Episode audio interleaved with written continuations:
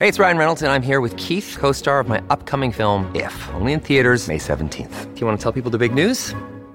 All right, I'll do it. Sign up now and you'll get unlimited for $15 a month in six months of Paramount Plus Essential Plan on us. Mintmobile.com slash switch. Upfront payment of $45 equivalent to $15 per month. Unlimited over 40 gigabytes per month. Face lower speeds. Videos at 480p. Active Mint customers by 531.24 get six months of Paramount Plus Essential Plan. Auto renews after six months. Offer ends May 31st, 2024. Separate Paramount Plus registration required. Terms and conditions apply if rated PG. Look, Bumble knows you're exhausted by dating. All the must not take yourself too seriously and 6 1 since that matters. And what do I even say other than hey? well, that's why they're introducing an all new Bumble with exciting features to make compatibility easier, starting the chat better, and dating safer. They've changed, so you don't have to. Download the new Bumble now. E, è chiaro che siamo in un mondo globalizzato, quindi, però questa cosa delle identità italiane, l'identità spagnola, l'identità tedesca, svizzera, naturalmente il contesto, il quadro è l'Europa. Del resto la comunità europea è ancora e rimarrà, penso, una cosa molto importante. Quindi quando si parla con tanta vivezza di particolarità del carattere italiano, il punto di riferimento è l'Europa. Allora l'Europa è sicuramente una realtà geografica, però è anche una realtà politica e culturale. E io ho sempre pensato dentro di me, ma quando è che nasce in questo modo l'Europa? Non è che se l'è inventata qualcuno o qualcuno ha avuto un ruolo particolare. E mi è venuto in mente, ma sarà stato Carlo Magno? Allora il professor Barbero Sandro, fra le sue cose, si è occupato anche, ha scritto un libro su Carlo Magno. Se vuoi partirei cinque minuti da questa premessa. Ma molto velocemente, sì.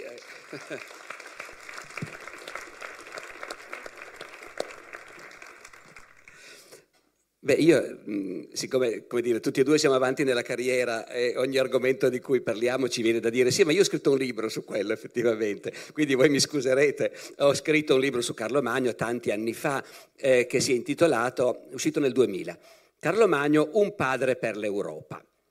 E questo sottotitolo si spiega col fatto che ancora nel 2000 eh, eravamo io, l'editore La Terza, tutti quanti abbastanza convinti che l'Europa fosse una cosa che agli italiani piaceva moltissimo e che quindi, che quindi un libro che parlava diciamo, di radici dell'Europa avrebbe avuto successo anche grazie a questo sottotitolo. Io credo che oggi l'editore La Terza mi farebbe mettere un altro sottotitolo, eh? la croce e la spada magari. Ecco, ecco. Dopodiché Carlo Magno in effetti eh, veniva, veniva celebrato dai suoi poeti di corte come il re padre dell'Europa. Su questo non c'è dubbio, ci sono diversi testi in cui compare questo, il primo dei re d'Europa. Ecco. Questo in realtà c'è un motivo preciso, e cioè l'idea di Europa come idea geografica per l'appunto esisteva da sempre, ce l'avevano i greci, ce l'avevano i romani, avevano i loro bravi miti per spiegare, ecco, il ratto di Europa i greci e poi i romani sapevano benissimo quella cosa ovvia, cioè che il mondo è diviso in tre continenti, l'Europa, l'Asia e l'Africa. Eh, e quindi l'Europa era un continente. Aveva un'identità non granché, ecco, non granché, eh, anche se naturalmente i romani europei e consapevoli di essere europei, per esempio qualche stereotipo lo coltivavano nei confronti degli asiatici eh, gli asiatici erano rammolliti, mm, anche sessualmente non tanto raccomandabili, non veri, veri uomini come, come, i romani, eh, però, però in realtà queste cose contavano abbastanza poco, non contano più niente nel momento in cui l'impero romano, al culmine della sua potenza, è tutto tranne che un impero europeo. L'impero romano, dopo che Augusto ha sconfitto, come dire, Antonio e Cleopatra, l'impero romano è un impero che si estende su tre continenti. E non solo si estende su tre continenti, ma le sue province asiatiche e africane, la Siria, l'Egitto, l'Asia minore, rapidamente, come dire, diventano più importanti, più ricche, più cristiane. Eh, quando il cristianesimo comincia a diffondersi, si diffonde in Oriente. Un romano si trovava a casa sua, noi è un po' difficile immaginare questo. Un antico romano dell'epoca dell'impero si trovava a casa sua ad Alessandria d'Egitto, si trovava a casa sua in Nord Africa, era a casa sua in quella che noi oggi chiamiamo la Turchia. Se lo mandavano a Bruxelles si metteva le mani nei capelli. Ecco, questa estrema, Bruxelles non c'era naturalmente, scherzo, ma il Reno c'era, la frontiera del Reno era una remota periferia, eh, isolata, lontana da tutto, ecco, fuori dal mondo. Quindi l'Europa c'era, ma solo in quel senso. Poi però succede che ci sono le invasioni barbariche e le invasioni barbariche portano i popoli barbari a impiantarsi sui territori dell'impero romano d'Occidente. Nei territori orientali i barbari non arrivano, ma arrivano in Italia, i Longobardi, in Gallia, i Franchi, no, ecco, occupano l'Occidente. Io il primo testo che ricordo di aver incontrato, non sarà il primo in assoluto, è il primo che mi ricordo io però, che menziona l'Europa come un luogo che ha un suo destino particolare, no? una sua storia diversa dal resto del mondo romano e cristiano, è una lettera di Papa Gregorio Magno all'inizio del VII secolo, intorno al 600, Papa Gregorio Magno da Roma, nell'Italia invasa dai Longobardi, in gran parte ormai sotto dominio longobardo, ma Roma no. Roma non l'hanno presa i Longobardi, non la prenderanno mai e il Papa da Roma è tuttora suddito dell'imperatore romano d'Oriente, che sta a Costantinopoli e mantiene un contatto continuo con lui. C'è una lettera di Gregorio Magno in cui scrive all'imperatore, al Basileus, a Costantinopoli e fra le altre cose gli dice non dimenticatevi dell'Europa che è caduta sotto la legge dei barbari.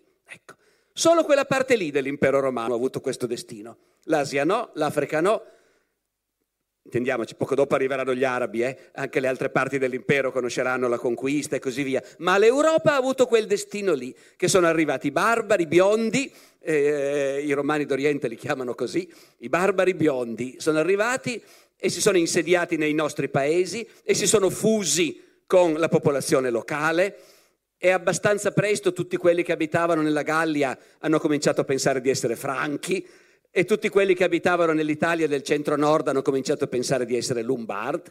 E perché? Perché l'identità del popolo barbaro dominava. L'Europa da quel momento ha un suo destino diverso.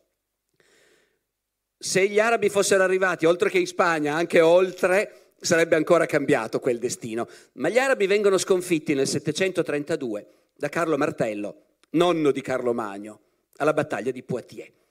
E il cronista spagnolo che racconta quella battaglia è un cristiano che vive in Spagna sotto dominio arabo, dove i cristiani vivono benissimo naturalmente, e lui racconta questa battaglia, racconta come gli arabi avevano invaso la Gallia e sono stati sconfitti da Carlo Martello, duca dei Franchi, e dagli europei. È il primo caso in cui io trovato, mi ricordo di aver incontrato il termine, in latino, eh, europeises, gli europei. Visti dalla Spagna, questi franchi che hanno fermato gli arabi sono gli europei che hanno fermato gli arabi. E allora uno capisce anche tutto sommato che Carlo Magno venga poi celebrato come appunto il fiore d'Europa e il padre, il padre dell'Europa. Grazie, allora abbiamo imparato che abbiamo un'origine barbarica. E... Assolutamente sì. Assolutamente sì. Facciamo un salto di qualche secolo, no? perché ci dobbiamo avvicinare al 500, ma prima di arrivarci io vorrei fermarmi un momento sul, boh, se ha senso dirlo, il più grande degli italiani. E, almeno durante il Risorgimento decidono che Dante Alighieri è l'incarnazione dell'italianità, di quello che c'è di meglio, di più importante, di più coraggioso, di più... Eh, insomma, Dante è, è Dante, accidenti.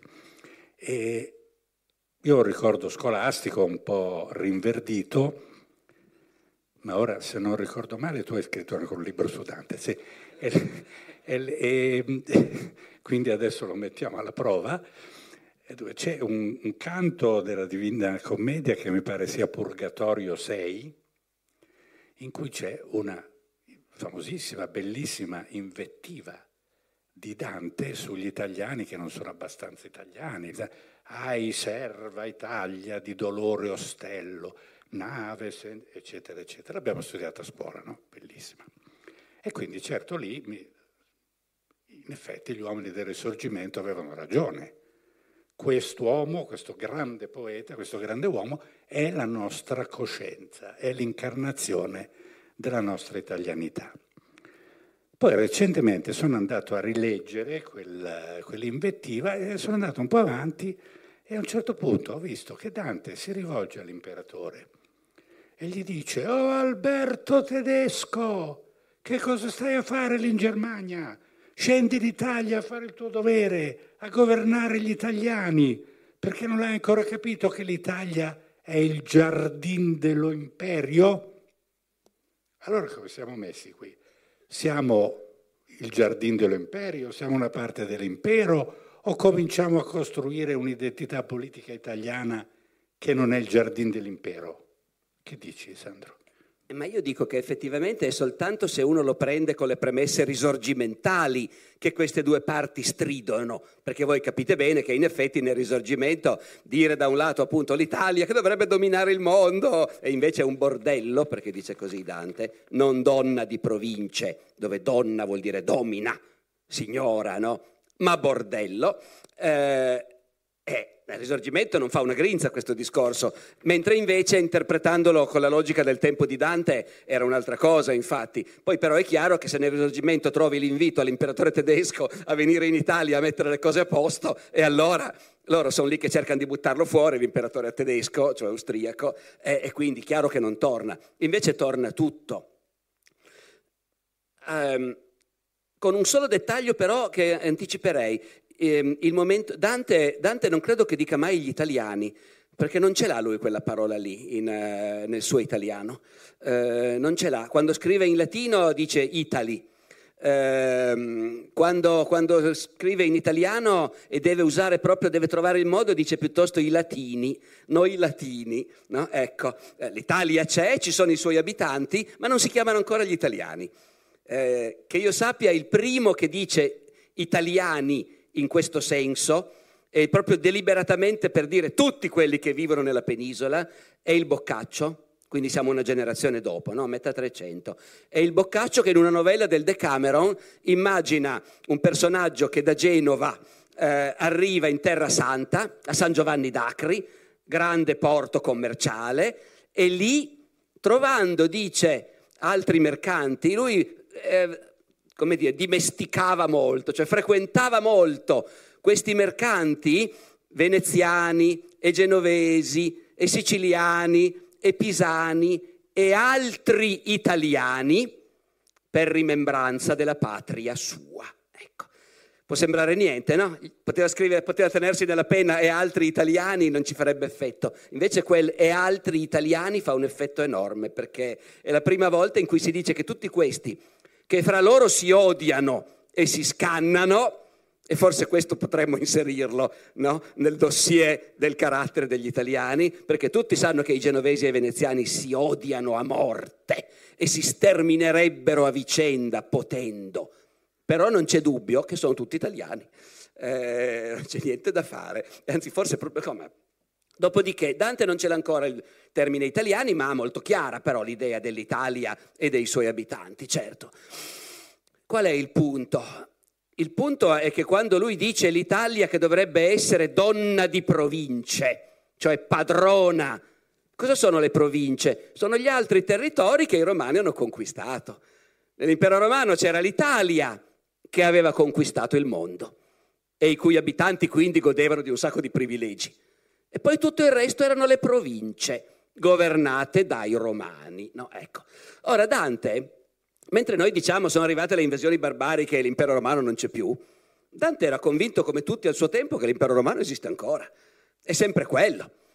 L'aveva rimesso in piedi Carlo Magno, effettivamente, eh, era quello che noi chiamiamo il sacro romano, romano impero, gli imperatori venivano a Roma a farsi incoronare, nessun imperatore era tale, per crucco che fosse, ed erano tutti crucchi, però nessuno di loro era imperatore finché non era venuto nella città di Roma a farsi incoronare dal Papa. No? E quindi il discorso è che l'Italia non è concepita da Dante in un contesto in cui stiamo facendo gli stati nazionali e noi italiani vogliamo il nostro, i francesi ce l'hanno, gli inglesi ce l'hanno e noi perché no?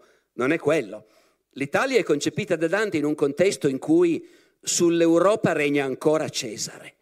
Per lui è Cesare l'imperatore Enrico VII. Regna Cesare per volontà di Dio. E sull'Europa non direbbe anche questo, perché in realtà sulla cristianità, ma neanche Cesare regna sul mondo. Gli imperatori romani si consideravano destinati a governare il mondo.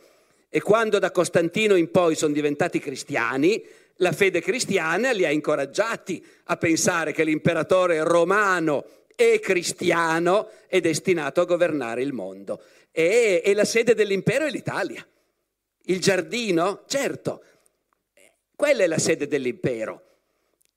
Dante evidentemente che l'imperatore è un tedesco se lo fa piacere, ecco, pazienza. Basta che si ricordi che lui è l'imperatore romano e deve venire qui. E certo che poi non ci viene, perché se questo paese è tutto diviso in comuni che si combattono fra loro e che quando l'imperatore arriva combattono l'imperatore, eh no? è la disgrazia dai tempi del Barbarossa. Eh, ma è una cosa che possiamo dire anche noi a lezione. Eh? Se il Barbarossa avesse vinto la battaglia di Legnano, la storia d'Italia forse avrebbe potuto anche essere diversa. Avremmo avuto uno Stato, come dire, no, ecco, invece no.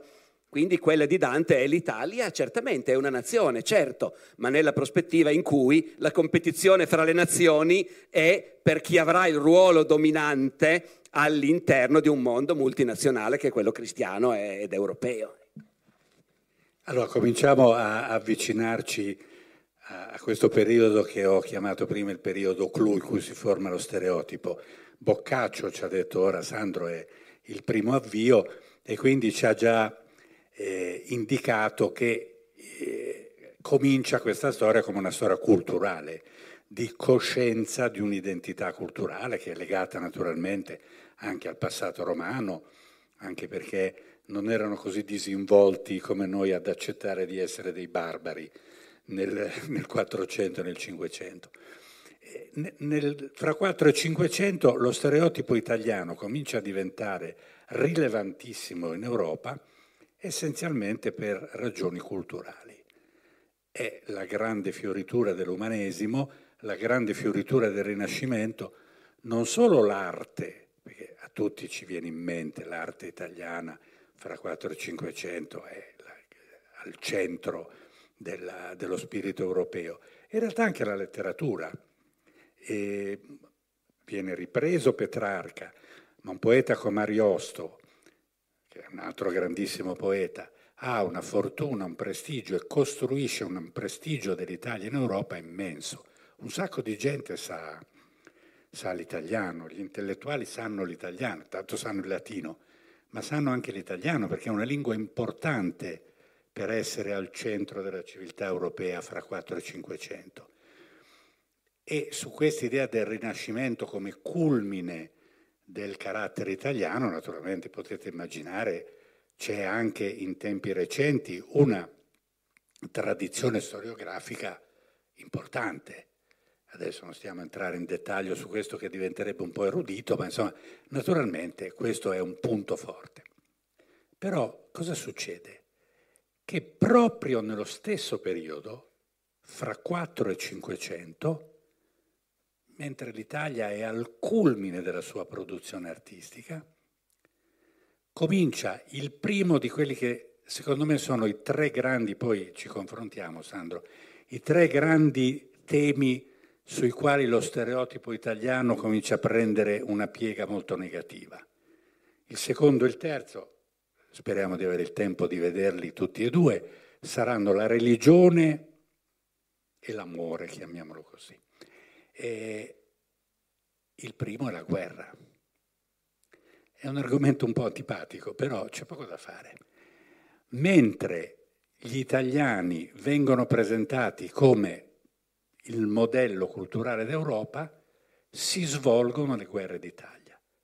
Le guerre d'Italia sono per 30 e più anni, dalla fine del 400 a quasi la metà del 500, una serie di terribili devastanti guerre che sono anche saccheggi, massacri di popolazione, battaglie terribili, eccetera, alla fine delle quali l'Italia diventa, come non era prima, asservita allo straniero.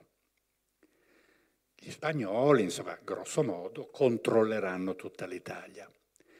Allora, questa storia che si costruisce nel corso dei decenni, ma sono anche i decenni nei quali intanto Raffaello dipinge le stanze vaticane, Leonardo fa Gioconda, Michelangelo, Ariosto scrive le due redazioni, insomma, Machiavelli scrive il principe. Sono però anche i decenni in cui l'Italia diventa serva dello straniero. Allora, non sono solo gli uomini del risorgimento che vivranno questa cosa come una piaga, una ferita, un dramma. Subito comincia a formarsi in Europa un primo grande punto della negatività del carattere italiano. Gli italiani sono vigliacchi, sono gente che non sa affrontare il rischio, sono gente che non si sa fare valere. Eh, un po' si capisce perché eh, queste guerre sono combattute sul suolo italiano, finiscono in un disastro, è fastidioso ma anche abbastanza comprensibile.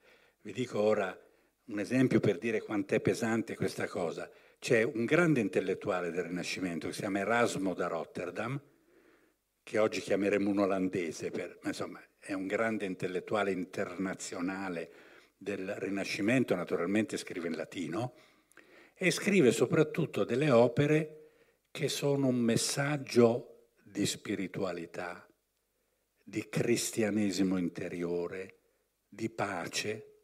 Quindi benedetto uomo, veramente quanto gli siamo grati. Beh, un uomo come lui, in uno di questi scritti che mandava in giro, che venivano letti da tutti in latino, a un certo punto si lascia scappare dalla penna per fare un esempio di qualcosa che è impossibile, un greco che dice la verità. Se c'è qualche greco mi scuso, ma cito Erasmo, non sono io. Un, un mercante che non imbroglia, qualche mercante ci sarà sicuro, ma è sempre Erasmo da Rotterdam un italiano che sa fare la guerra. E allora naturalmente la reazione degli italiani, ecco ma come c'era la disfida di Barletta, eccetera, eccetera. Questo però è il primo grande, sono come ho detto tre i pilastri, coraggio fisico, eh, questione della guerra, religione e amore. Il primo grande pilastro. Gli italiani non sono un popolo rispettabile, il loro carattere non è valido, perché sono imbelli. Io so che Sandro se ne intende molto di questo tema e penso che ci dica qualcosa anche per correggere, qui non è che vogliamo fare guerrafondai, ci mancherebbe, però è veramente questo il problema o non è stato fin dalle guerre d'Italia un altro il problema dell'inadeguatezza italiana? Prima parlavamo un attimo della prima grande sconfitta italiana nelle guerre d'Italia che è la battaglia di Fornovo. Ci dici qualcosa? Eh? Eh sì, perché qui appunto da un lato ci, si tratta di fare la storia di uno stereotipo eh, di per sé falso, ecco, perché appunto non ci mettiamo adesso a rifare, come i nostri antenati del risorgimento, l'elenco dei casi in cui invece gli italiani hanno dimostrato di essere coraggiosi, ma ancora quando io facevo le elementari negli anni 60, come dire, quello che studiavi del, delle, delle guerre d'Italia era Ettore Fieramosca, no? Pier Capponi, chi ha la nostra età se li ricorda, gli altri per loro fortuna no. Voi suonerete le vostre trombe, noi suoneremo le nostre campane. Vile, tu uccidi un uomo morto. Poi arrivavi alla prima guerra mondiale, era Enrico Toti che lancia la stampella, queste cose qua ancora, appunto, ancora negli anni 60 ai bambini italiani venivano tutte insegnate, perché bisognava avere in testa una serie di esempi che dimostravano che invece gli italiani possono essere coraggiosissimi. Eh, ecco, e quindi è chiaro che il senso di inferiorità c'era ed era forte. Uno stereotipo sul fatto che gli italiani sono, non sono bravi a fare la guerra qualche, serpeggia già nel Medioevo in realtà, riferito non tanto agli italiani ma ai lombardi, come in Europa erano piuttosto conosciuti gli italiani del nord. Eh, sapete che a Londra c'è tuttora nel cuore della City Lombard Street, dove c'erano i banchieri appunto che venivano da Asti, da, da, da Piacenza, dalle città italiane del nord. Eh, c'è un tema iconografico che si ritrova in certi manoscritti medievali ed è il lombardo, il cavaliere lombardo. Eh, voi capite, la guerra la facevano i ricchi, la facevano i cavalieri in armatura, a cavallo, caricando con la lancia. E in tutta Europa i ricchi erano un'aristocrazia militare di famiglie che vivevano in campagna, che avevano castelli, terre, comandavano i contadini. Quell'aristocrazia militare in Italia c'era stata, ma la grande ascesa delle città italiane, dei comuni italiani, aveva molto ridimensionato l'aristocrazia militare. Poi naturalmente anche nei comuni italiani i mercanti che facevano i soldi si compravano i cavalli e le armi e cominciavano a organizzare tornei e volevano fare i cavalieri anche loro, ma erano di qualità leggermente inferiore, diciamo, rispetto ai francesi o ai tedeschi. Su quello non c'è dubbio. Basta vedere quant'era importante nelle guerre fra Guelfi e Ghibellini poter dire ma il re Manfredi ci ha mandato 300 cavalieri tedeschi. Eh, ecco, questo viene fuori. E allora in certi manoscritti dove ci sono disegnini anche molto ben fatti, eh, eh, decorativi, divertenti, così, un tema iconografico è il cavaliere lombardo a cavallo di una lumaca. Eh, il lombardo appunto in guerra ci va pian pianino, pian pianino. Ehm, e, e poi devo dire che è stato ancora peggio quando comuni, gli abitanti dei comuni, anziché voler giocare a fare i cavalieri anche loro, hanno deciso che con tutti i soldi che avevano era meglio stare a casa a fare altri soldi e pagare dei mercenari. Questo avviene nel 300. La generazione di Dante vede ancora i cittadini che combattono sul campo di battaglia e Dante ha combattuto in battaglia in vita sua. La generazione dopo è finita. Paghiamo i mercenari e i mercenari spesso vengono da fuori perché l'Italia è piena di soldi questo non fa parte dello stereotipo dell'Italia attuale, ma invece allora l'Italia era il paese più ricco de, de, del loro mondo, no? Ecco. E allora cavalieri tedeschi e cavalieri inglesi sapevano bene che si va in Italia a fare la guerra, perché quegli imbelli degli italiani non la vogliono fare loro, ce la fanno fare a noi, ma pagano bene. E lì nasce naturalmente, nasce lì anche la lagna italiana del fatto perché vengono gli stranieri da noi, no? Eh, Petrarca. Che fan qui tante peregrine spade? Cioè tanti soldati stranieri, peregrino vuol dire straniero nell'italiano di allora, no? Ecco, c'è già allora questa idea. Abbiamo i soldati stranieri in casa, perché noi non siamo buoni a tenerli fuori. Però, però poi quel miracolo che è stato il 400, per un attimo ha invertito anche quella tendenza lì perché l'Italia del 400, oltre ad avere appunto i più grandi artisti di allora e i più grandi letterati, e come dire appunto un livello di civiltà materiale incomparabile con quello che avevano gli altri, perché avevamo più soldi, eh, sia chiaro, è quello il motivo. C'erano molti più soldi da investire in queste cose. E c'era anche un livello organizzativo, politico, amministrativo di un altro, come dire, diverso, superiore. E allora, siccome anche la guerra è questione di organizzazione e di soldi, chi era quel grande generale che disse per fare la guerra bene ci vogliono tre cose? Soldi, soldi e soldi. Eh, ecco, e nel 400 gli italiani fanno la guerra bene. Nel 400 non ci sono più i tedeschi o, o gli inglesi, sono le compagnie mercenarie italiane che fanno la guerra bene. E io che vivo sulla frontiera in Piemonte e ho studiato cosa succedeva lì nel 400, quando i duchi di Savoia francesi come mentalità e organizzazione, cercavano di allargarsi in Italia e regolarmente incontravano un Bartolomeo Colleoni di passaggio che gli dava delle batoste tremende e fra loro si scrivevano dicendo qua dobbiamo assumere degli italiani, eh, senza degli italiani non ce la faremo mai ad avere una politica di espansione e vincere delle battaglie in Italia. Quindi per un momento incredibilmente gli italiani potevano sembrare anche al vertice dell'arte della guerra. No? Machiavelli ci credeva ancora. Eh, noi eredi degli antichi romani, ecco. E poi c'è questa battaglia maledetta di Fornovo, che adesso che una battaglia sola cambi tutto, però a livello simbolico è importante, perché le guerre d'Italia cominciano quando il re di Francia, Carlo VIII, ha dei motivi per rivendicare il trono di Napoli, è un giovanotto pieno di, di, sogni cavallereschi e la Francia è un grande potente regno e, e, quindi il re di Francia decide di imbarcarsi in questa impresa. Vado a rivendicare il mio regno di Napoli. ed entra in Italia con un potente esercito, con la migliore artiglieria del mondo. Stavano già cominciando a sorpassarci evidentemente, però... E si apre la strada e arriva a Napoli, certo. Poi arrivato a Napoli non è più ben chiaro cosa adesso, adesso cosa facciamo. Eh, torniamo in Francia, carichi di bottino e risalgono da Napoli la penisola e nel frattempo i vari stati italiani, capite, l'Italia è divisa in tanti stati, l'unico grosso era il regno di Napoli, ma anche lì dinastie straniere l'avevano sempre gestito. Al nord c'è il duca di Milano, c'è la Repubblica di Venezia, c'è la Repubblica di Genova, ci sono i Gonzaga e molti di questi stati, scioccati all'inizio da questa cosa, che un esercito straniero è entrato in Italia come se niente fosse, è arrivato fino a Napoli, ma poi decidono che adesso bisogna fare qualcosa. E noi, gli stati e i principi italiani, i principi e le repubbliche d'Italia, dobbiamo allearci e fargliela vedere ai barbari. E lo fanno, fanno questa alleanza, il Duca di Milano, la Repubblica di Venezia, i Gonzaga, e mettono in campo un esercito.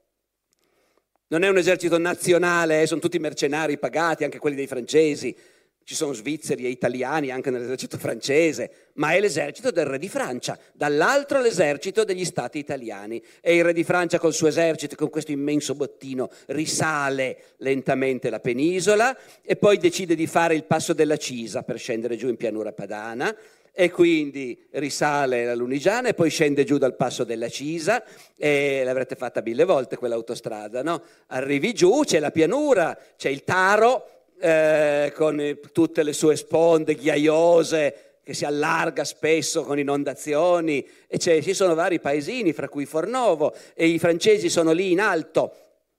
Non c'è l'autostrada, ma c'è la strada che viene giù fra queste montagne ancora impressionanti all'inizio, poi guardi giù e giù c'è il nemico che ci aspetta. E noi abbiamo i resoconti di chi era al comando dell'esercito francese e dice, in quella notte ci siamo detti, qua siamo, siamo fritti.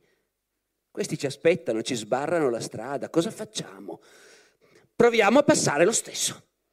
E provano a passare lo stesso e c'è questa, vale, sì, questa battaglia di Fornovo che in realtà è un insieme di scontri inconcludenti perché gli italiani che avevano la posizione favorevole non si fidano gli uni degli altri.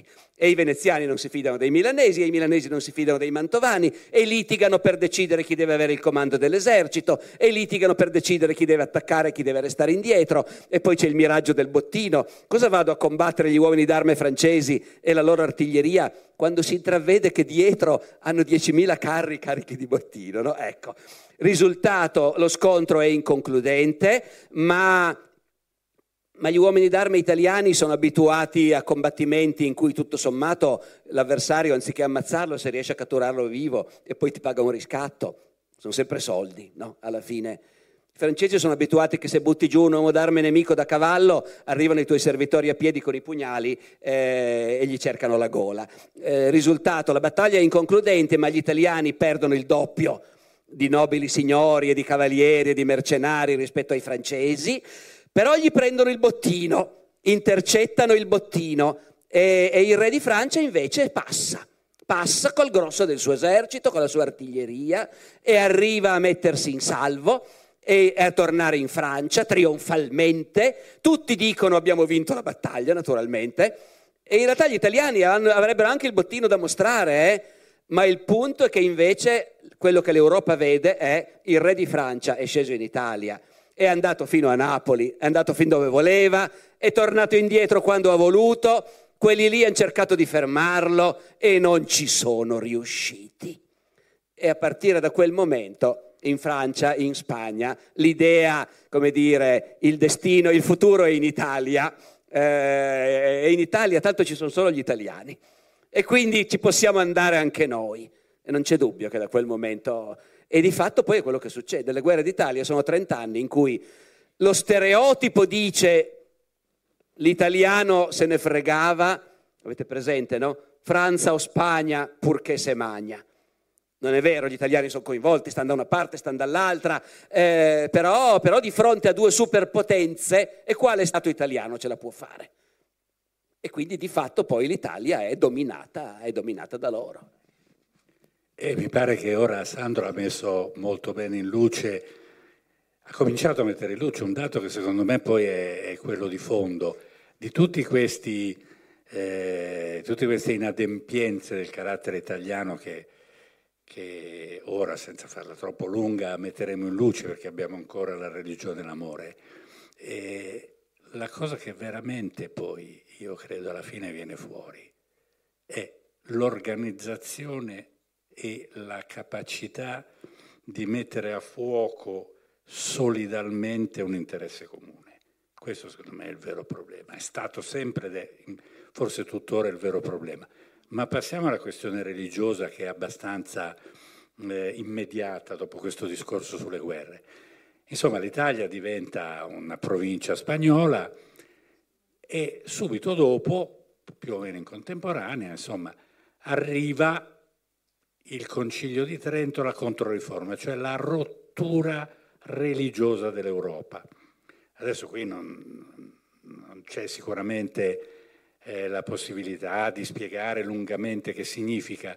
Noi oggi siamo un po', mo, molti di noi non credono, eh, chi no, non credono, non sono religiosi, quelli che lo sono in genere lo sono in un modo molto eh, liberale, molto tollerante, quasi direi tutti, molto tollerante. Quindi mh, forse non abbiamo l'idea di quello che significa anche dal punto di vista politico una rottura religiosa come quella del protestantesimo e la risposta cattolica contro la, riforma, con la controriforma. È un dramma enorme che fra l'altro alimenta per 150 anni delle guerre sanguinosissime, in cui le rappresaglie reciproche arrivano a delle forme di barbarie che a raccontarle veramente fanno accaponare la pelle, ma non le raccontiamo, però sappiamo che ci sono state. Allora, in, in questa vicenda, che veramente vede brutte cose da una parte e dall'altra, dal punto di vista delle guerre di religione, comincia a farsi sempre più largo in Europa, nell'Europa protestante, certo, ma è un pezzo importantissimo dell'Europa del tempo e dell'Europa di oggi, l'idea che il protestantesimo sia una forma di cristianesimo migliore. Non è solo l'idea della corruzione del papato, della curia romana, eh, la venalità, questi papi che amoreggiavano con le cortigiane. Insomma, vabbè, sì, certo, che scandalo, eh? Lutero, Erasmo, quando arrivano a Roma, dicono, oh, però c'è anche una cosa più di fondo che cominciano a pensare all'inizio del Cinquecento. Il cattolicesimo è una religione sbagliata. È una religione sbagliata perché è una religione esteriore. Punta troppo sulle cerimonie, sul, sulle elemosine, eh, sui pellegrinaggi, sul culto dei santi, su, su tutte cose che non sono il vero contenuto della fede, che è una cosa molto più intima, molto più seria, molto più dura. Oltretutto il cattolicesimo è la religione eh, dell'asservimento ai direttori di coscienza, ai preti, ai vescovi, ai cardinali, al Papa, che insegnano al cristiano quello che deve fare, lo fanno inginocchiare, gli danno degli ordini, gli danno degli obblighi. È una religione in quanto tale illiberale e corruttrice. Non so se arriveremo a parlare anche di Sismondi e Manzoni perché il tempo corre. Vi anticipo perché è una cosa molto importante, secondo me, che all'inizio dell'Ottocento questa cosa ritornerà fuori violentemente perché in Europa molti grandi, importanti intellettuali liberali, protestanti, diranno agli italiani non c'è niente da fare, siete cattolici e per voi non c'è speranza. E, e Manzoni penserà, è un bel fatto questo, perché a parte la mia fede personale, fervente, ma insomma anche per chi non ha fede, il cattolicesimo è una parte così integrante dell'identità italiana che se in quanto tale è un'irrecuperabile eh, infezione, come se ne esce? Vabbè, però se ci arriviamo lo diciamo. Adesso rimaniamo al Cinquecento. Nel Cinquecento comincia a formarsi una leggenda io la chiamo leggenda, ma la chiamavano anche allora leggenda alcuni, leggenda nera dell'Europa cattolica, che naturalmente riguarda anche gli spagnoli, ci mancherebbe, ma riguarda gli italiani, perché dopo tutto eh, il Papa è in Italia. Ed è, ed è insomma, i, i, primi in classifica sul cattolicesimo sono gli italiani. E quindi quando cominciano a discutere, a litigare e poi anche a guerreggiare per ragioni di fede, cosa che a noi ci ripugna, fare la guerra per la fede, ma come la fede? Ci deve portare alla pace. Ma allora si fanno la guerra. E allora si diffonde sempre più quest'idea che gli italiani, oltre che vigliacchi, sono anche corrotti, perché non hanno quell'intimità di fede che porta a una vera morale. Loro sanno che basta confessarsi una volta ogni tanto, basta fare la comunione a Pasqua, magari possono farne di tutti i colori per tutta la vita, poi pentirsi sul letto di morte vanno direttamente in paradiso, eh, basta che non mangino carne il venerdì, possono ammazzare il vicino, cioè non è una religione seria, quindi sono inferiori. E lì purtroppo succede un fatto, che adesso Sandro ci racconta, brevemente, ma ce lo racconta, che viene chiamato la notte di San Bartolomeo. La notte di San Bartolomeo avviene a Parigi, cosa c'entriamo noi? Niente, eh no, purtroppo c'entriamo anche lì perché la regina di Francia, interpretata in un bel film su questa notte di San Bartolomeo, di cui non ricordo il regista, si chiama La regina Margot. Mi ricordo però benissimo che la parte della regina madre la fa una grande, indimenticata attrice italiana, Virnalisi. Hanno scelto un'italiana perché la regina di Francia era Caterina de' Medici. Era non solo un'italiana, peggio ancora, era una fiorentina. E intanto cos'era successo? Che il più grande pensatore del Rinascimento, Machiavelli, aveva scritto un libretto di 50 pagine che si chiama Il Principe, in cui aveva detto come deve agire un uomo di Stato per conquistare e mantenere il potere. Ma l'aveva detto in un modo un po' troppo spregiudicato e quindi l'avevano letto come un invito a tradisci, manca di parola, fai dei tranelli, ruba, eh, avvelena, pugnala, eccetera. Usa le peggiori arti per conquistare il potere. Non, non c'è scritto questo nel principio, però lo leggevano in questo modo. Cioè nel Cinquecento comincia la grande storia dell'anti-machiavellismo, che naturalmente è anche anti fiorentinismo e anti-italianismo. Per dirne una, che si ricorda il presidente, il grande presidente della Repubblica francese Mitterrand, era considerato un finissimo intellettuale, lo era sicuramente un finissimo politico, in Francia lo chiamavano le Florentin. Non c'entra niente, però allora, eh, lì purtroppo c'è questo episodio, la notte di San Bartolomeo, che ha avuto un ruolo negativo sull'immagine dell'Italia tremendo. Eh, sì, anche se in realtà potresti raccontarla benissimo tu, perché vedete, vedete cosa vuol dire? Lui è un modernista. Lui quei secoli lì ce li ha sulla punta della lingua, come io posso provare ad avere i secoli del Medioevo. Eh, ci arriviamo.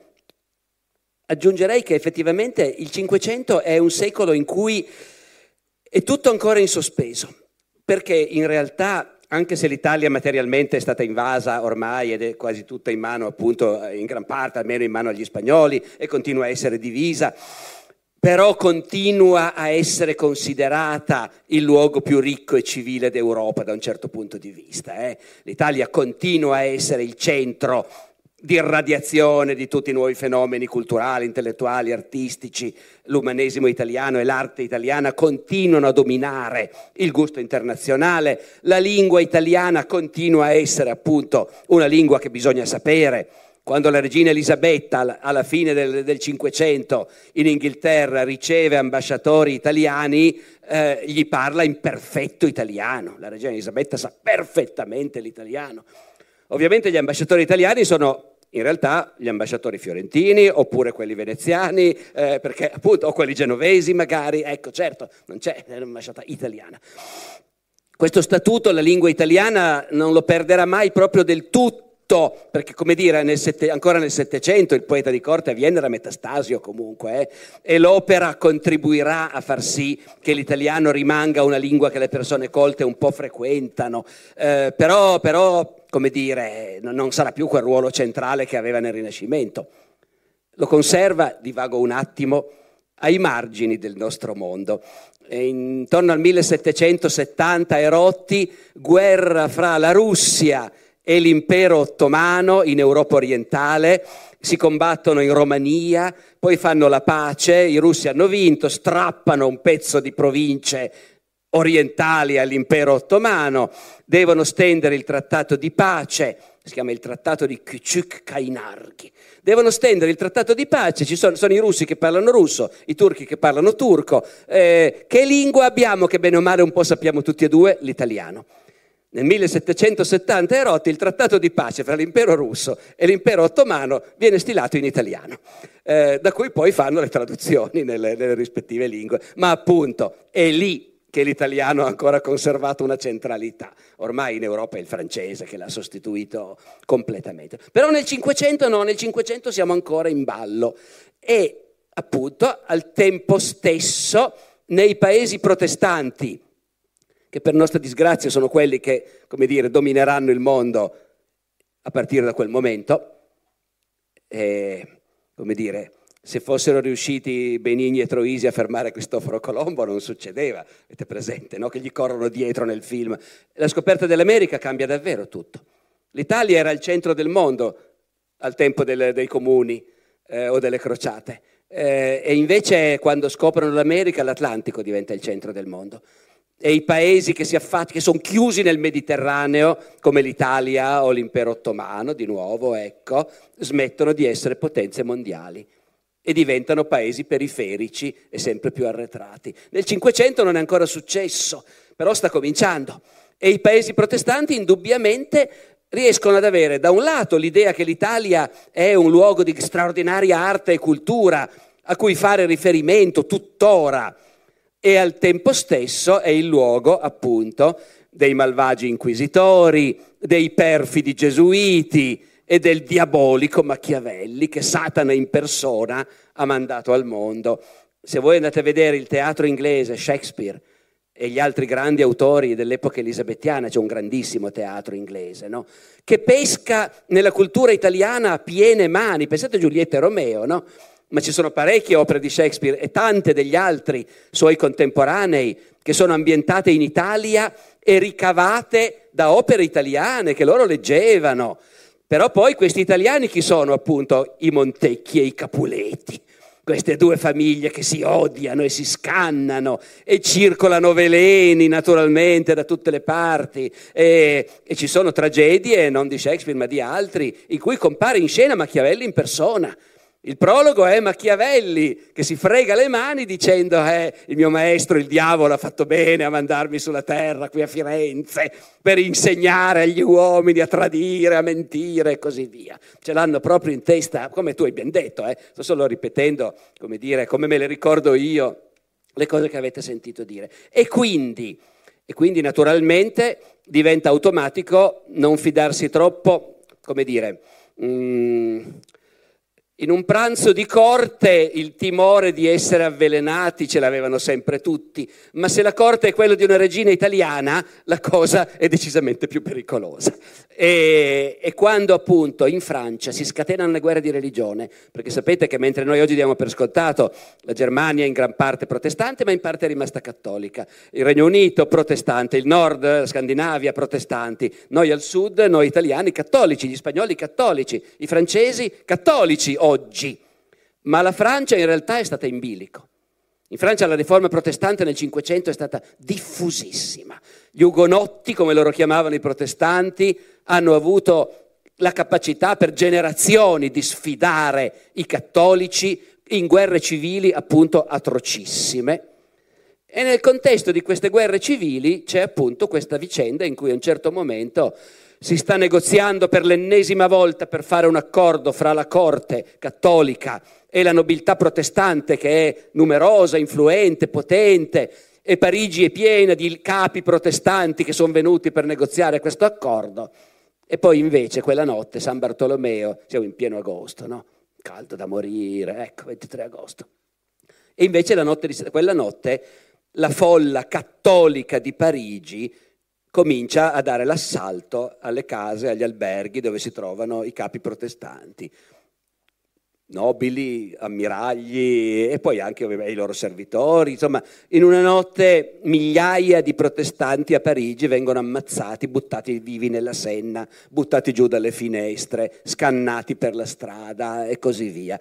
Questa è la notte di San Bartolomeo. È una vicenda che nel quadro delle guerre civili francesi non stupisce per niente, perché a quella data erano 50 anni che si bruciavano, si impiccavano, si torturavano e si squartavano a vicenda i cattolici francesi e i protestanti francesi. Ma siccome la regina è italiana eh, e fiorentina, oltretutto, i medici, eh, già dimenticavo, è ancora il paese con più soldi d'Europa.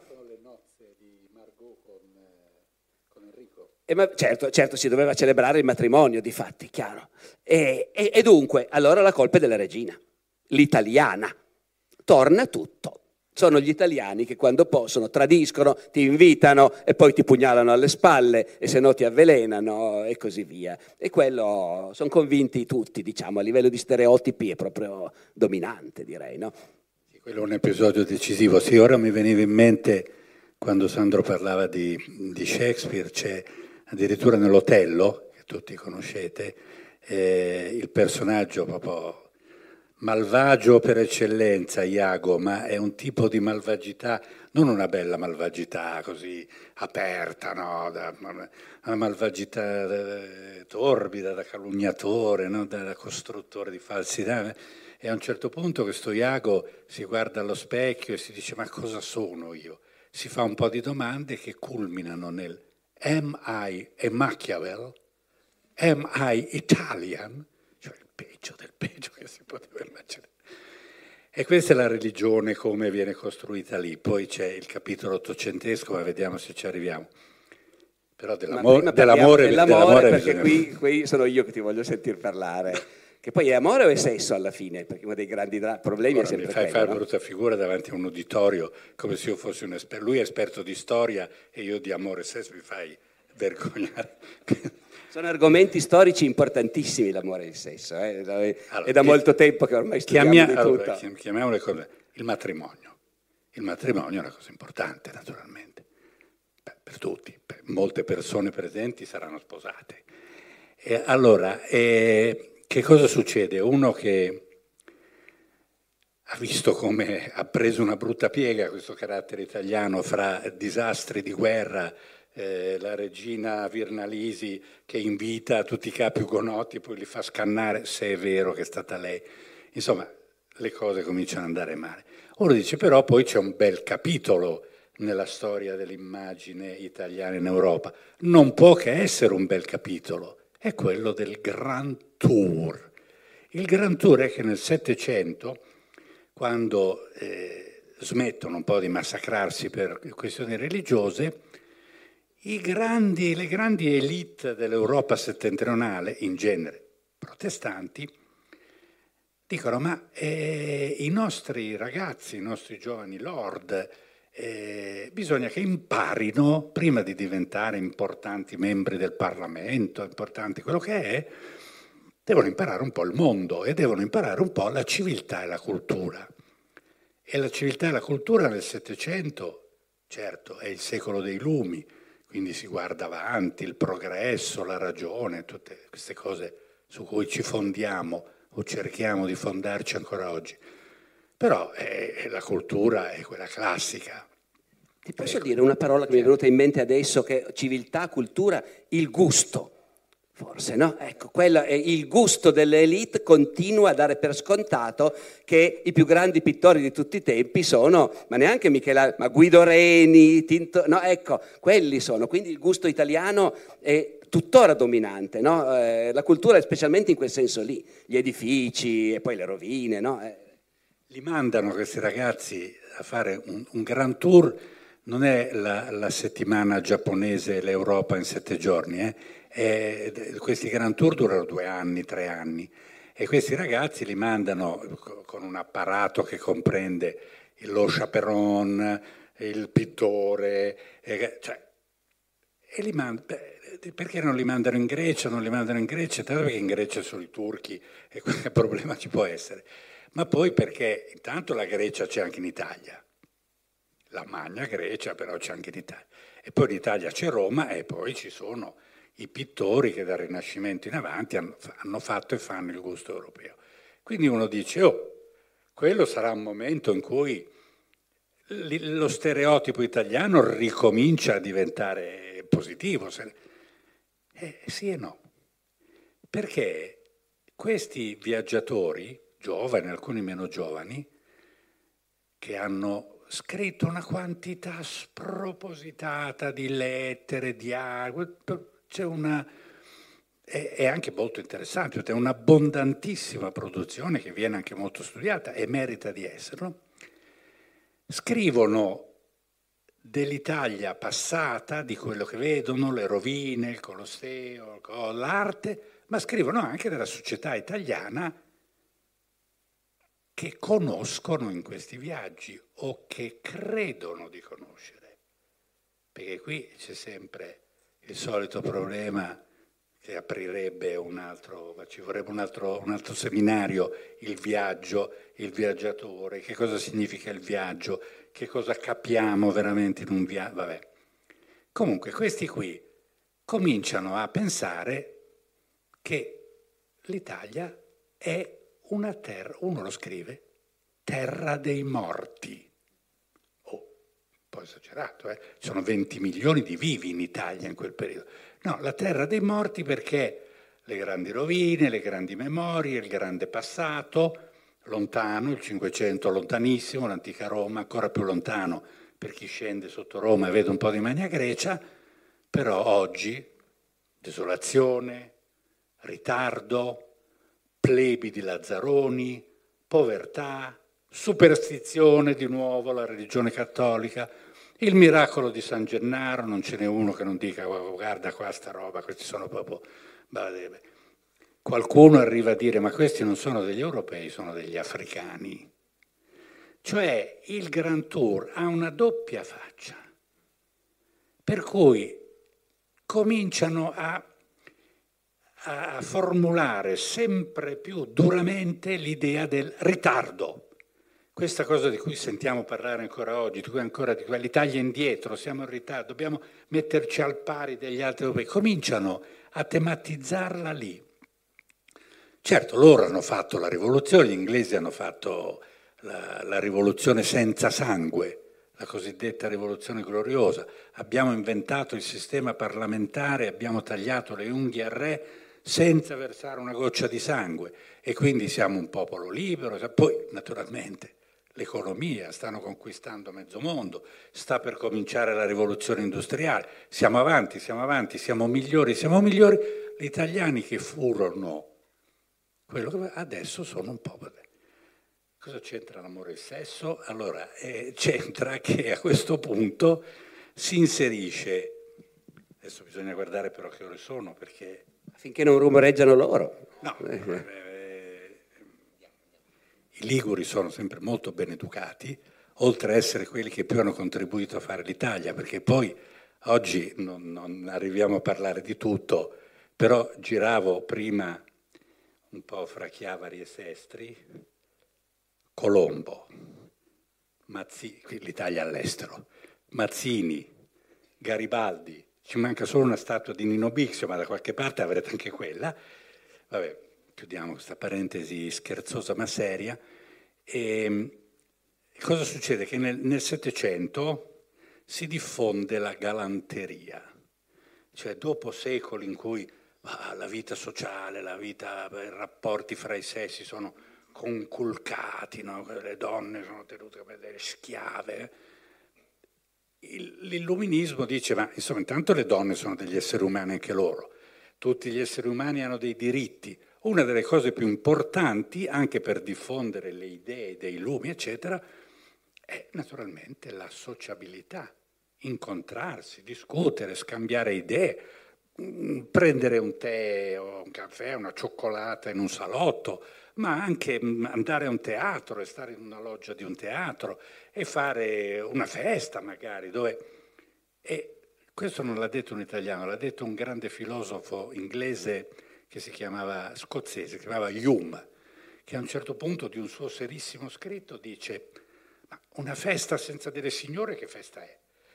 Ha che ragione, no? Per ingentilire un po', per rendere... In te- e quindi cosa succede? Si diffonde la galanteria e quindi si cominciano a liberare i rapporti fra i sessi. Quindi le donne cominciano a frequentare altri uomini oltre il marito, e i figli, e il padre, e i fratelli. Allora, per regolamentare in realtà questo, questo che potrebbe diventare qualcosa di pericoloso, in Italia si inventano una figura che si chiama cavalier servente, scherzosamente detta cicisbeo. Che cos'è il cicisbeo? È un giovanotto che accompagna in società una signora sposata. Allora, sposata con un altro. E qui è il grande problema. Perché sposata con un altro? Perché per ragioni economico-patrimoniali, che ora sarebbe lungo sposare, e, e non fanno come facciamo noi adesso, che uno se ha 3-4 figli, tutti i figli e tutti votati al matrimonio, si dà da fare, fare per, per sistemarli tutti, per permettere... No, lì per non dividere il patrimonio, al massimo fanno sposare un figlio e una figlia. Poi siccome purtroppo la mortalità era tragicamente alta, di figli ne facevano tantissimi e chi aveva meno sfortuna se ne trovava 5-6, perché ne aveva fatti 11 o 12. Eh? se ne trovava 5-6 che crescevano. E allora cosa faceva? Eh, le femmine le metteva in monastero. La cosa comincia anche prima, Manzoni, Progressi Sposi, Gertrude, ma ora lasciamo stare. I maschi se ne sposava uno solo e questi giovanotti andavano in giro. Quindi c'erano dei matrimoni combinati, perché certo non lo decidevano gli sposi di unirsi, lo decidevano il padre di lui e il padre di lei. E magari queste due persone non avevano neanche tutta questa voglia di stare continuamente insieme. Pagavano il debito coniugale, anche perché bisognava assicurare la discendenza, però poi non avevano voglia di stare, magari non. Qualcuno si odiava anche, oppure senza odiarsi. Insomma.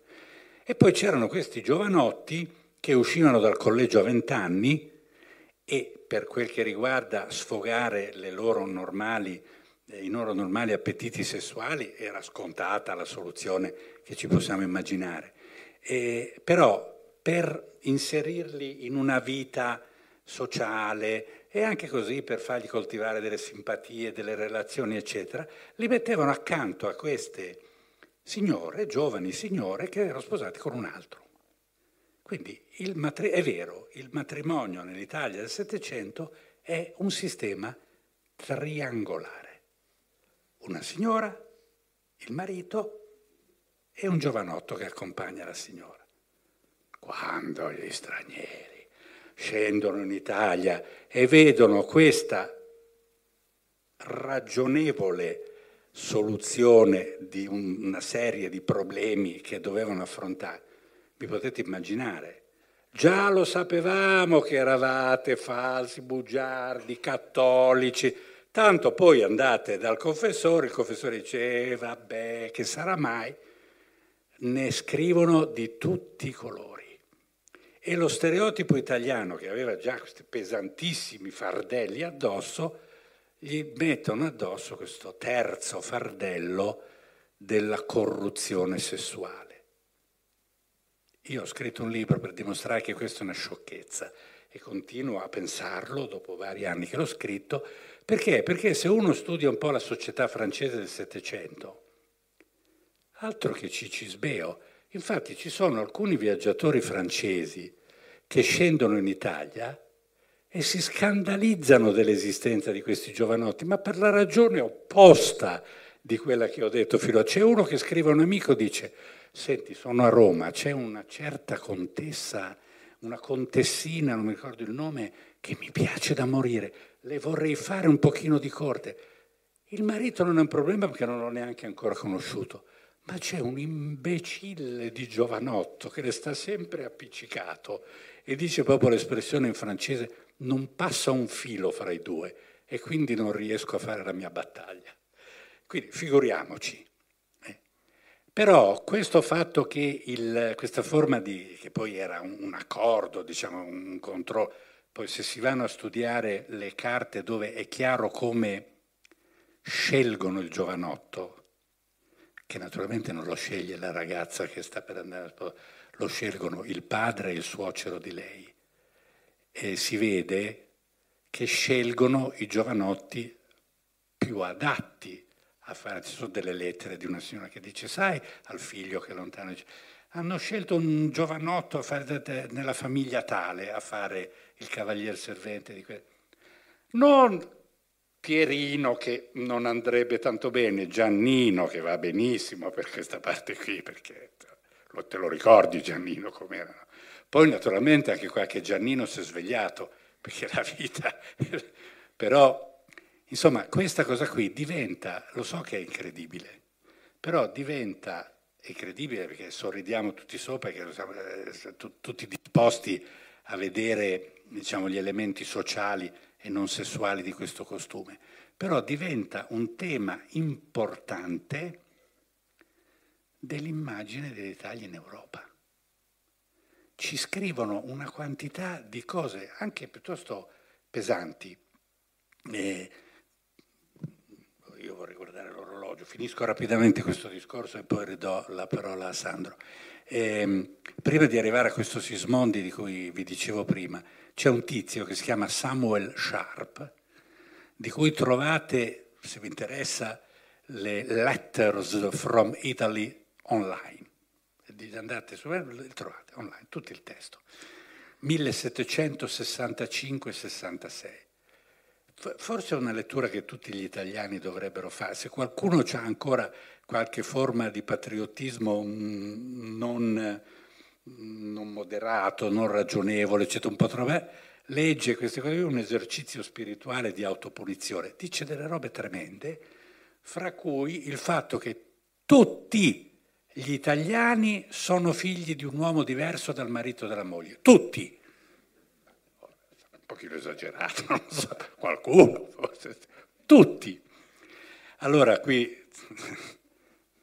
per capire che cos'è il viaggiatore, questo stesso signore scrive, trattando a un certo punto di un altro tema, spero che ci sia in sala un, eh, un originario della cittadina, della deliziosa cittadina italiana che sto per nominare un po' scherzosamente, ma rispettosamente. Questo qui scrive che in Italia non esistono città. Un po' esagerato anche questo, no? Non, non, non esiste nessuna città italiana che meriti veramente questo nome, paragonata con le nostre in Inghilterra. Nel 1765 in Inghilterra di città ce n'è una, se non sbaglio, perché tu, tutte le altre... Quelli che consideri quelle che consideriamo città come Manchester, eh, Liverpool, sono dei borghi, no? E lui dice, no, in Italia proprio manca completamente la civiltà urbana in Italia. Le, cioè, c'era Milano, la Milano dei lumi, la Milano, Roma era cosa, città. Cosa intendeva quindi? Aspetta, cioè, Napoli, Napoli sì, sarà stata caotica, ma era una delle più grandi città d'Europa, forse la più grande città d'Europa. Cioè non ci sono città d'Europa perché non c'è nessuna vita culturale ed economica. E poi dice, scrivendo a un amico, ah no, in realtà una città italiana che fa eccezione c'è, Senigallia. Spero che ci sia qualcuno di Senigallia in sala, perché condivide con noi il piacere di questa citazione. Un deserto in cui c'è un'oasi. Subito sotto Pesaro. Allora, questa gente qui capiva fino a un certo punto diciamo che non capiva niente. Però il, lo stereotipo funziona e adesso bisogna veramente condensare al massimo. Funziona tanto che nel 1818 questo Sismondi che vi ho citato prima, un importante economista, storico, ginevrino, eccetera, un amico dell'Italia, scrive questo, il carattere degli italiani, in cui dice per 50 pagine che gli italiani non hanno speranza. Non hanno speranza perché sono cattolici. E una delle sue ossessioni, infatti io di lì poi mi avevo cominciato a occuparmi di queste cose, è proprio questa cosa del cavaliere servette scrive pagine e pagine dicendo che questo costume dimostra che gli italiani sono... E io dicevo, ma davvero sto leggendo veramente quello che sto leggendo? Il problema del ritardo e della politica italiana è che ci sono i cavalieri serveti, ma è completamente matto questo qui. E insomma scrive un sacco di cose che viste oggi fanno veramente un po' sorridere, che però hanno avuto un impatto enorme nel risorgimento italiano, enorme.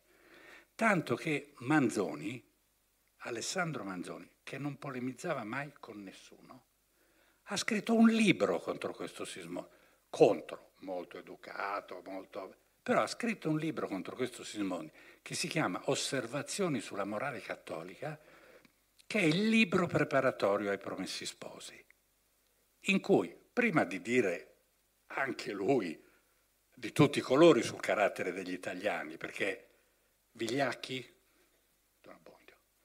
eh, prepotenti, eh, Don Rodrigo, eh,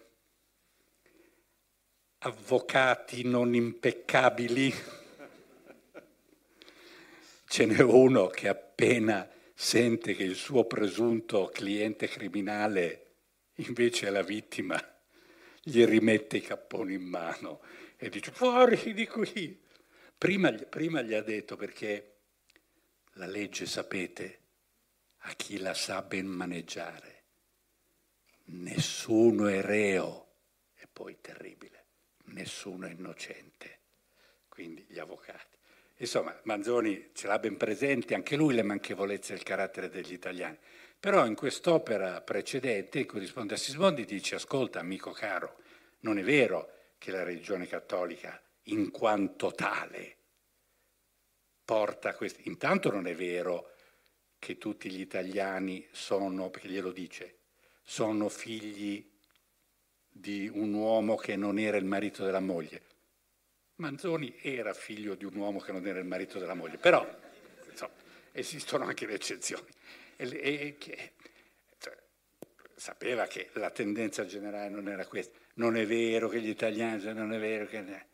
E poi dice, attenzione, insomma, cerchiamo di costruire su basi un pochino più serie questo tema, lo stereotipo italiano, le manchevolezze italiane, le cose italiane, insomma, e lì ci sarebbe tutto il dialogo di Sismondi Mangione. Io però volevo finire, perché ormai andiamo a finire, dando la parola a Sandro eh, su un italiano serio, non serioso ma serio, che in, in questa eh, barra onda di, di problemi che c'era nella prima metà dell'Ottocento italiano, ha saputo trovare il bandolo della matassa, che è Cavour. Vuoi finire parlando un pochino di Cavour o di quello che vuoi? Ma, sì, anche da, ma da Cavour, come dire, eh, finiamo eh, adesso, perché effettivamente è vero che sono pazientissimi ed educatissimi. Ma... Allora, è un, già una bella cosa che appunto uno dei grandi italiani dell'Ottocento sia uno che normalmente scriveva in francese che le poche volte che scrive in italiano scrive un italiano tremendo e lo dice anche. Eh. Eh, c'è, c'è, una sua lettera in cui lui dice a me mi, mi spiace eh, di non saperlo l'italiano, però effettivamente... Non... Con tutto questo si considerava italianissimo ed era assolutamente appassionato dell'idea d'Italia, cioè è perfino possibile questo è possibile che ci sia questo figlio di una nobile famiglia piemontese che quando nasce nasce suddito di Napoleone, ma del resto anche Garibaldi è nato suddito di Napoleone, no? Joseph Garibaldi è registrato all'anagrafe a Nizza e così il piccolo Camillo Cavour nasce suddito di Napoleone, eh, lui ha anche una zia ginevrina, i ginevrini sono sempre fra i piedi in un modo o nell'altro, anche in questa faccenda, all'inizio dell'Ottocento. E quindi una zia, la, la mamma è di originaria di lì sostanzialmente, ecco, quindi a casa parlano francese comunque, ma poi, ma poi l'aristocrazia torinese parla francese da quando è arrivato Napoleone e ha annesso il Piemonte alla Francia. Poi una volta c'era la leggenda che i piemontesi invece in generale col francese avessero familiarità, non è vero niente, è proprio soltanto l'annessione alla Francia. Quando annettano il Piemonte alla Francia, Napoleone nel 1800 e Rotti, e, e di colpo viene imposto che nelle scuole in Piemonte l'insegnamento si faccia in francese. È parte della Francia e parte una marea di, di, proteste e di lamentele dirette a Parigi dicendo ma qui non c'è nessuno che sa il francese, non c'è nessun maestro che sia in grado di insegnare in francese e così via. Il piccolo Camillo invece cresce parlando francese con la mamma e con le zie e, e va bene e non imparerà mai veramente bene l'italiano come non lo sa bene il re galantuomo, nemmeno Vittorio Emanuele II quando scrive in italiano, lui lo fa un po' più spesso ma anche lui se appena può si rifugia nel francese. No? Ecco. E tuttavia e tuttavia quella generazione lì ci crede sul serio nel fatto di fare l'Italia. Eh. Ci credono, non c'è niente da fare. Quella è, lì è dove vedi la potenza dello spirito del tempo. Perché noi oggi, che come dire, il fatto che l'Italia è unita l'abbiamo digerito e non ci riempie più di entusiasmo e magari in certe zone c'è anche chi si è disamorato di questa cosa e non ci tiene più neanche tanto. Facciamo fatica a capire come invece lì, quelle generazioni lì, questa cosa la sentivano come una cosa, come la cosa più emozionante, più eccitante, ecco, non come un dovere in senso calvinista, ma come la cosa più divertente di cui ci si può occupare. Trasformare questo paese, appunto, mezzo governato dagli stranieri, in un paese unito e finalmente poter guardare, come dire, a testa alta quelli che uno Stato loro e una nazione loro ce l'hanno da sempre, i francesi, gli inglesi. No, ecco, tedeschi li consideravano poco e del resto c'erano gli austriaci fra i piedi. Poi naturalmente guardare a testa alta. I francesi o gli inglesi, loro hanno puntato molto sul fatto che appunto sia il grosso del problema consista nel fatto di essere una nazione unita, di avere uno Stato, di avere l'Italia unita. In realtà non bastava, perché appunto io volevo per chiudere agganciarmi a quello che tu accennavi prima, gli stereotipi le reazioni di questi stranieri che arrivano dal nord Europa, specialmente da, dalle isole britanniche, ma anche dalla Francia, che vengono in Italia e si mettono le mani nei capelli, ma non solo appunto per i costumi della, dell'aristocrazia o quella che a loro sembra la mancanza di cultura, di vita culturale, perché poi è chiaro che il conte, Leonardo, eh, il conte Leopardi a Recanati nel suo palazzo, nella sua biblioteca non invitava questi stranieri di passaggio, no? cioè la vita culturale italiana certamente non era basata così, ostentata all'esterno come erano abituati loro. Ma io credo che nelle città italiane la quantità di teatri o di biblioteche nobiliari da leccarsi i baffi fosse tale che nelle città, cosiddette città inglesi o francesi non credo proprio che ci fosse quello, però non si vedeva, era tutto nascosto e va bene. Ma poi inorridivano anche perché, perché trovavano un paese che a loro sembrava spaventosamente arretrato. Io che sono piemontese, uno dei colpi più duri al mio orgoglio di piemontese l'ho avuto leggendo appunto certi racconti di viaggiatori, testimonianze, memorie di viaggiatori, ma non solo nel Settecento, anche nella prima metà dell'Ottocento. Eh. Non solo inglesi, ma anche francesi, svizzeri, Aubert che attraversa la Val d'Aosta, il Piemonte, poi la Lombardia, eccetera, negli anni ancora negli anni 50, mi pare dell'Ottocento, i quali sono tutti innamorati di questo paese bellissimo, eh, questi paesaggi romantici. Poi certo, poi certo le locande sono di una sporcizia in Valle d'Aosta o in Piemonte che non vi potete immaginare e, e l'inefficienza, non funziona niente, le poste, i posti, tutti rubano, eh, tutti ti spennano il turista e nessuno lavora. È impressionante, uno va in giro per le città di queste e nessuno lavora, sono tutti a spasso, sono tutti in strada. Anche lì molto non capivano, ma qualche cosa però c'era perché poi io devo dire che, e chiudo davvero, finché sono gli stranieri, i viaggiatori di passaggio che ti danno certi giudizi, tu puoi dire, eh, eh, non vedevano, non sapevano, non capivano. Però io mi ricordo quando un altro serissimo italiano, che ha contribuito non tanto a fare l'Italia eh, quanto lui credeva migliorarla e rafforzarla, Quintino Sella, ministro dell'Italia nei primi governi dell'Italia Unita, uno di quelli che hanno lanciato l'ossessione del pareggio di bilancio a tutti i costi, di nuovo nella convinzione che sia il pareggio di bilancio che rende rispettabile uno Stato a costo di far fare la fame ai contadini. Quintino Sella però era in piena buona fede. Eh? Quintino Sella era, oltre che mille cose, un alpinista, il fondatore del CAI, era innanzitutto un grande industriale biellese famiglia di grandi industriali, quindi diciamo non la grande aristocrazia, ma subito sotto l'elite degli imprenditori. Quando Quintino Sella, grande industriale biellese, rampollo, va... Gli inglesi venivano qua a fare il Grand Tour, i figli dei nostri industriali andavano in Inghilterra a scoprire la civiltà industriale. E quando arriva in Inghilterra, a parte la civiltà industriale, ma le sue lettere a casa dicono, qui è durissimo, eh? mi ricevono in società, sì sì, però voi non vi immaginate, è una cosa durissima qui stare in società qui a Londra, nella buona città di Londra. Bisogna farsi la barba tutti i giorni e bisogna mettersi una camicia pulita tutti i giorni e a volte due volte due camicie al giorno. Tutte cose dice di cui io non avevo idea. E lì, quindi, so, qualcosa misurino, credo effettivamente. Grazie.